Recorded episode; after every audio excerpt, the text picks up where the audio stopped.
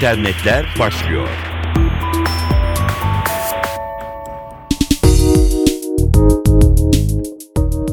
Dijital Dünya'nın gündemiyle karşınızdayız. Mikrofonda Dilara Eldaş. Uluslararası bilişimi yakından ilgilendirecek bir haberle başlıyoruz. Siber ordu kavramının giderek önem kazandığı bir dönemde Moskova'dan önemli bir anlaşma haberi geldi. Rusya'nın siber güvenlik firması Kaspersky Lab, Uluslararası Polis Teşkilatı Interpol ile işbirliğine gidiyor. İki kurum arasında imzalanan anlaşmaya göre Kaspersky Lab, Interpol'e geniş işlevsel destek ve siber tehdit zekası sağlayacak. Rus şirket ayrıca Interpol'ün dünyanın dört bir yerindeki emniyet teşkilatlarının siber tehditlerle başa çıkma becerisini artırmaya yönelik çalışmalar da yürütecek. Interpol'ün konuyla ilgili açıklaması şöyle. Kaspersky Lab'in güçlü desteği 190 üye ülkenin emniyet teşkilatlarına siber uzayı korumak ve siber suçluları adaletin karşısına çıkarmakta gereken zekanın oluşturulmasında büyük katkı sağlayacak.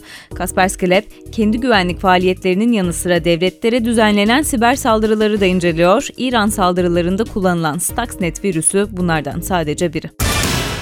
Henüz piyasaya çıkmadan Google'ın akıllı gözlüğü için hukuki düzenlemeler talep ediliyor. Kullanıcı alışkanlıklarını büyük ölçüde değiştirmesi öngörülen Google gözlük için ilk itiraz, trafikte kullanılması ihtimali nedeniyle geldi. Amerika Birleşik Devletleri'nde bir meclis üyesi, sürücülerin üzerine giydiği cihazların kullanımının sınırlandırılması için talepte bulundu. Google gözlük ve benzeri cihazların tıpkı cep telefonları gibi seyahat halindeyken sürücüler tarafından kullanılmasının çeşitli güvenlik sıkıntılarını da beraberinde getireceği belirtiliyor, dikkat dağıtıcı unsurların altı çiziliyor ki Google gözlükler cep telefonlarından daha tehlikeli olabiliyor bu anlamda. Google gözlükle ilgili bir diğer haberde gözlüğün kardeş cihazları ile ilgili akıllı gözlüğün evdeki cihazları kontrol edebilmesi için geliştirdiği teknolojilerin patenti için Amerikan Patent Enstitüsü'ne başvuruda bulunuldu. Patentlere göre Google Gözlük, otomatik garaj kapısı ve buzdolabındaki ayarları yönetebilecek. Entegre cihazlar için RFID, kızılötesi, Bluetooth ve QR kodla iletişim kurulabiliyor. Google izin verdiği takdirde akıllı gözlükler bir kontrol arayüzüyle garaj kapısını da açabilecek, buzdolabını uzaktan da yönlendirebilecek.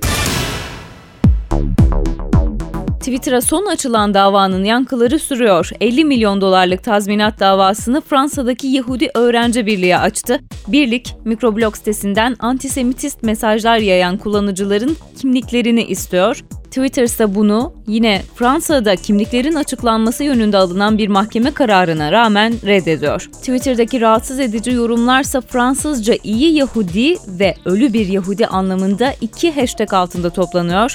Elbette nitelik yanında nicelik de önemli oluyor. Belki bir iki tweet dava konusu olmayabilirdi ama burada atılan tweetler 350 bini buluyor. İyi bir Yahudi etiketinin altında hiç hoş fotoğraflar yok, hakaret var, birçoğunun da kimliği açık. Ancak Yahudi Öğrenci Birliği Twitter tüm kimlikleri açıklarsa bu kişilerin nefret söylemi suçundan yargılanabileceklerini belirtiyor.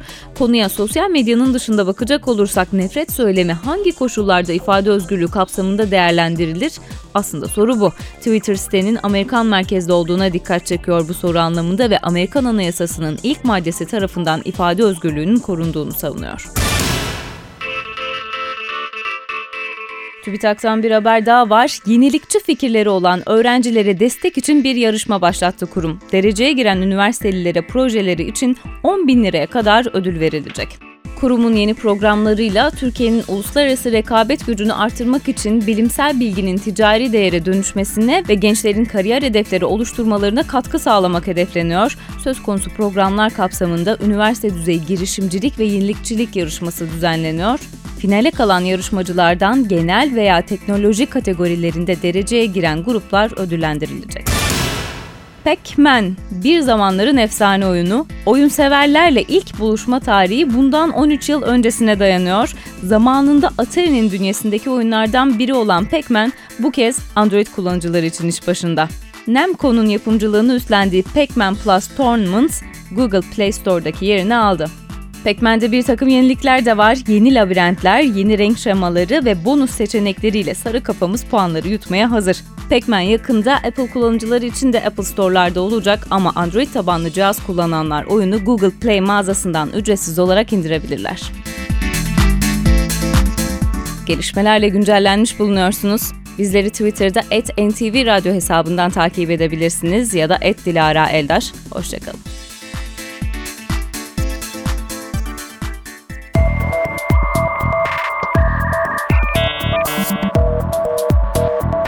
internetler sona erdi.